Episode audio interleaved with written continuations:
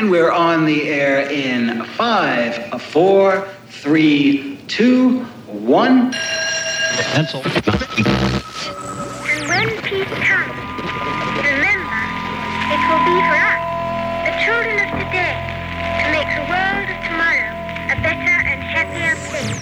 We are beginning Oh, we have returned to the podcast arena, the milieu, the oh, who the fuck knows, the sacred ground of internet podcasting, in which everyone has a podcast, including me and my partner Eric. But uh, Eric's not here, so we're social distancing so much that he's not on the podcast. fuck. Uh, so yeah, it's pandemic. Been home for three, four weeks, three weeks, four weeks. Not sure. Uh, my niece hasn't been in school for a while. Uh, yeah, I really haven't uh, seen anybody or done anything or gone in anywhere or any of that. And you know why?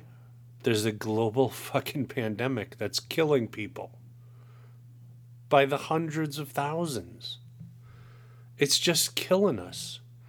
And yet, there are knuckleheads who are protesting to get the government to open businesses and let them out so they can go so they can go to work or they can get their hair cut or they can go to the nail salon. Ugh.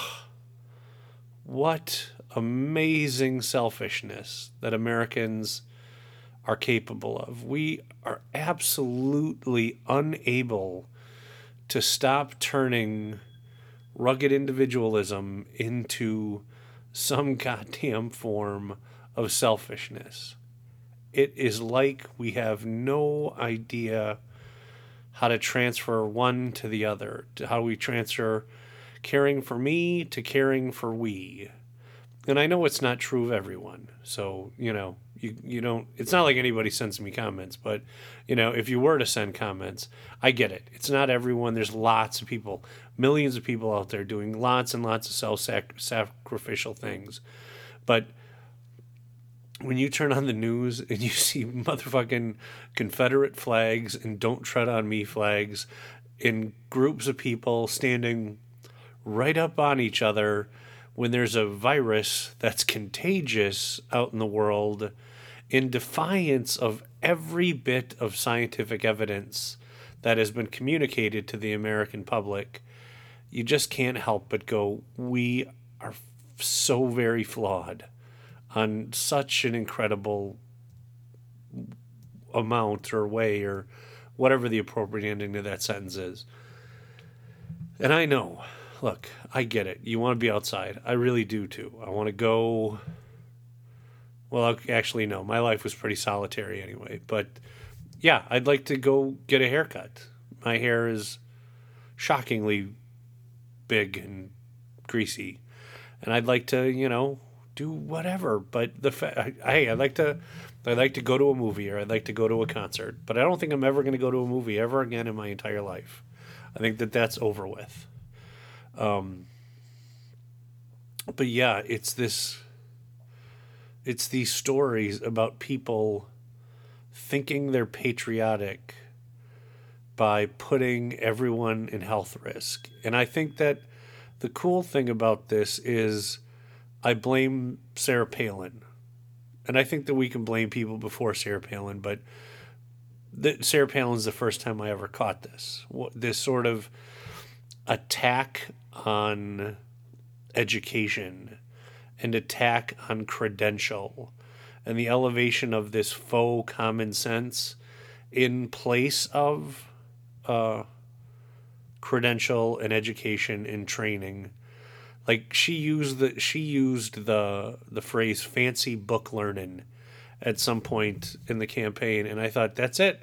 That's who that's who they want to be. They want to be people who are allowed to simply react emotionally and use their opinion and fuck the rest. So so that's where we are. But okay, so let's let's pivot a little bit to uh, to to cool stuff. I mean, I think I think I'm built this way, or I've or I've chosen this path to sort of be a little bit more solitary. And uh, and so last week was really really hard. We wrapped up an election cycle in Wisconsin. Um, somebody who I'm a fan of won a seat, won a very important seat that, you know, I think I helped with a little bit, maybe. But uh, and so there's that natural letdown after elections that I experience that is so amazingly in tune to my ego. I think it's my ego. It's something, you know, where I am just simply not getting enough attention or something. And, um, and I experience the adrenaline dump combined with this ego flare and like last week monday tuesday wednesday man they those were black days. Black days. And uh I did I mean I did everything to to mitigate that you know went for walks uh you know chose to experience you know art that I like tried my best to stay off of Twitter but failed in that. Um and I just sort of went through it. And what was cool is I, it felt like the ons the onset of it felt physical. Like I was putting on an ill-fitting hoodie that just sort of wasn't right and it restricted movement. And as time went on that that hoodie got tighter and a little bit heavier. But then after the election was done and the week went on, I could feel the hoodie getting lighter and I could actually feel each day, I could feel, physically feel progress. And I think that was that was super cool on my part or for me to sort of have a sense that okay, this is this depression is lightening and and it's not forever. And the thing and that's the other thing. Not all we all get stuck at that depression that is never going to end. We're all going to just we're going to die sad and lonely and that's it. We're it's all over with. And the thing is that's not that's not it. And I'm not going to sit here and tell you that hey, you know, you just got to choose to be happy. Just be happy. Right. Okay. So the thing is my depression, I was able to intellectually reinforce it with a pro depression argument. It wasn't just pro depression, but it was pro I have a right to be slighted argument, and my being slighted is leading and helping my depression, which is brutal and nonsense, but it's okay, right? I lived through it. I'll live through it the next time. I, I sort of have a sense of how to do it, and I know when to when to not talk to people I care about, and when not to, you know, try to have a professional conversation with someone, etc but my ego is is I think my ego is the primary thing that I am seeking progress on during the pandemic. And uh, you know, I'm reading a lot. I've asked my friend Bob from from the Why Not Wassa crew to he's a philosophy professor and he's been sending me a book a week and I've been reading them and it's so awesome to to sort of force my head to exercise because like everything else I've just been sedentary as a motherfucker kind of across the board. And I really like swearing on this podcast by the way. Um yeah, so it's it's this idea of of ego that is is harming me in some in some deep way that I don't fully understand. I don't I don't understand the intersection between shame and ego. And I don't understand if this is actually my ego or if it's just sort of a part of shame or guilt or something. So do you ever think about uh, so I was watching a documentary and they talked about how America's original sin was uh, was slavery, right? It's our original sin. And I thought, and I kept sort of thinking about how do I see that as how do I see the original sin of me? And I have had for my entire life, or really since seventh grade, I have had uh, something that I did that I am that I have been forever ashamed of. And uh, I went through kindergarten through sixth grade, and my best friend's name was Sean, and Sean and I were nerdy kids, but I was at the other end of that. I was I was not sort of a sickly nerdy kid and Sean was like he was on inhalers and asthma pills and stuff like that and my parents didn't let me do that. They're like, "No, you're going to play soccer and you're going to be on swim team and da da da da da." And so I didn't really get a chance. And so we, you know, I had some jockish tendencies that uh, my friend Sean didn't have. I mean, Sean, just so we were clear, became the valedictorian and now runs a lab uh, studying the genetic effects of something in cancer at the University of Wisconsin. So Sean beat me in the end. But uh, so in seventh grade, we all the schools come together in the junior high, and we are given this sort of space and freedom and thrown into what amounts to a seventh grade prison yard and like right away in first period I had choir and for whatever reason I made a choice that two dudes who were sitting next to me who were going to Spanish class with me and I think really that's how come we became friends uh, we uh, I essentially walked away from my best friend Sean and uh, and moved on and, and almost acted like I didn't know Sean. And I don't to to this I'm 49. That was 7th grade. And I am still deeply deeply deeply and profoundly ashamed of what I did. And holy fuck, do I imagine that emotion holds me back. At the same time, I also wonder if that is entirely full of shit when I decide that I want to talk about stuff like this. That I'll just bring up this story from seventh grade because it's a good story. It reflects a thematic element I like. And I have no fucking idea.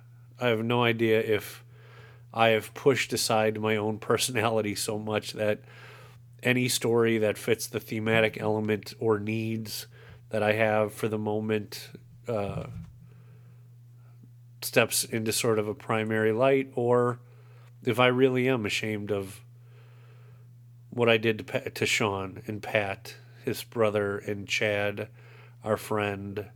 We had a whole crew, you know, and and I walked away and chose popularity in girls, whereas Sean stayed the course academically, and now is going to change the world. And I think there there have always been moments where I thought I could have stayed that course and, and rode with, with him. You know, it would have been something different, but uh, yeah. So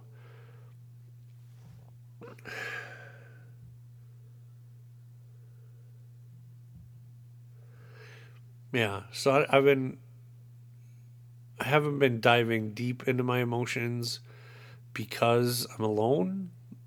Like I don't have sort of a guide, and I feel a little bit like I'm floundering in that arena. But I'm floundering, and that's okay. Uh, so just to change the holy shit subject away from that a little bit, uh, I am also of the age in which I fucking hate text messages. I hate them. I get it. There are people younger than me that hate phone calls. I get it. And then there are probably people who hate text text messages and phone calls and just want to be communicating with people on Facebook. Okay, fine. But seriously, it's a telephone. You're holding in your hand an iPhone. iPhone, Android phone. Fucking pick it up when I call or call me. Don't send me don't I don't want to have a text message exchange that goes on for 45 minutes. Ugh. Like today I had a text message exchange with my good friend Kelly and it was awesome. It was funny and light and awesome. And uh, and it was perfect. It wasn't very long, but at the same time I have people who text me and the exchange goes on and on and on and on and on. Like it's a it's a discussion you would be having with someone over coffee. And instead of calling me and having the discussion, we text it back and forth and back and forth. And so, like, I put my phone down and I walk away from my phone, like we should. I put it down, walk away from it, and still I keep getting fucking text messages and I have to come back to my phone because someone, my friend Wendy, explained to me that it's impolite to ghost people. I get it, but yeah, man, just stop fucking texting me and give me a call if it's going to take 15 minutes. Seriously, if you have something to say, say that shit, homie. But yeah, so I've also been doing, uh, if you find me on Spotify under Citizen Dino, uh, I've been putting up these weekly playlists, which I kind of like. They're not very long, they're not very focused, so there's not really a thematic consistency. But what I like is uh, it's forcing me to do more protein listening of um, of music. So I'm paying attention more. It's not just sound in the background, which I really like. Um, yeah. So the pandemic is ongoing, and the argument is for states to open up and put everyone at risk. And to be honest, I wear a mask everywhere. I'm never going to not wear a mask for the rest of my life just because fucking scared to. Um, and cool kids wear masks. It's that simple. If you're not if you're not down with wearing a mask, uh, yeah, we're probably not going to be tight. Um, yeah, and I think that's about all for now. So uh, my main man Eric is going to post this when he gets around to it. Pandemic podcast again, grinding this shit out day in day out. And we're on the air in five, four, three, two, one. Pencil. And when peace comes, remember, it will be for us, the children of today, to make the world of tomorrow a better and happier place. We are beginning to be able, cautiously and with our eyes open, to encourage some interchange of ideas. We have to start thinking about tomorrow. I've heard that somewhere. Save your energy. We must act today in order to preserve tomorrow. And let there be no misunderstanding. Our objectives are clear. Well, I'd like to go in and Russia and show them this rock and roll people. You think the Russians could dig your kind of music? They'll dig it. Save your energy.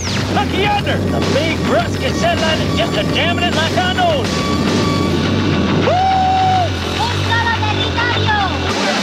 We are talking about a society in which there will be no roles other than those chosen or those earned. We are really talking about humanism.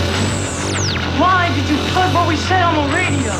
To encourage some interchange of ideas, of books, magazines, students, tourists, artists, radio programs, technical experts. We declare our right on this earth to be a man, to be a human being, to be respected as a human being. I want you and your boys to cease and desist from violating the American airwaves, or I won't be responsible for the consequences. Further communications may not be possible. It's a sky. It's got a pirate radio station. When we intend to bring into existence by any means necessary. Uhura, what's on the com channels? Very active, sir. Multiphasic transmissions overlapping. It's almost a gibberish. Welcome. Welcome. Welcome. Welcome. Welcome. Simply adjust the frequency for the switch. Welcome to radio program. Beginning. According to plan. We control the transmission. What are you doing on this frequency? Just remember who you are. Radio program. Beginning. According to plan.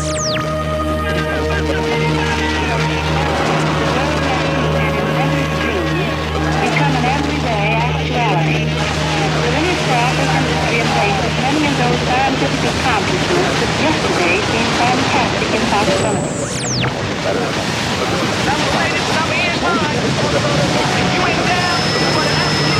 Finish who should be in track and slide to walk the streets, these access to God.